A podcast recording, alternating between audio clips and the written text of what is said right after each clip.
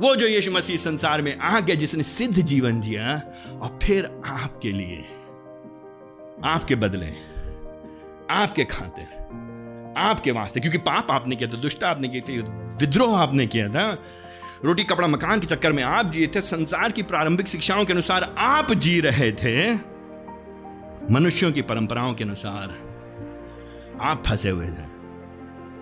क्रीश से आपको कुछ लेना देना नहीं था। मैं और मैं और मैं अपने घमंड, अपने स्वार्थ में हम और आप जी रहे थे। हमको नरक जाना चाहिए था।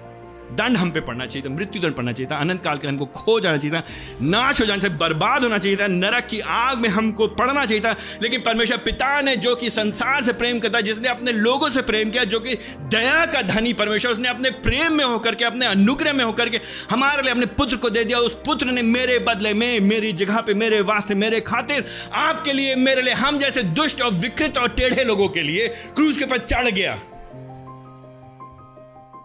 वो सिद्ध व्यक्ति। ईश्वर मनुष्य, वो सिद्ध मनुष्य, जिसने कभी पाप नहीं किया, जिसने कभी द्वेष नहीं किया, जिसने कभी धोखा नहीं किया, जिसने कभी लालच नहीं किया, जिसने कभी कभी वासना नहीं की, वो सिद्ध मनुष्य, जिसके जिसको चढ़ना नहीं चाहिए था क्रूज के ऊपर, लेकिन मेरे बदले में मेरी जगह पर, क्योंकि परमेश्वर हमसे प्रेम करता है। इसलिए वो सिद्ध मनुष्य बन गया।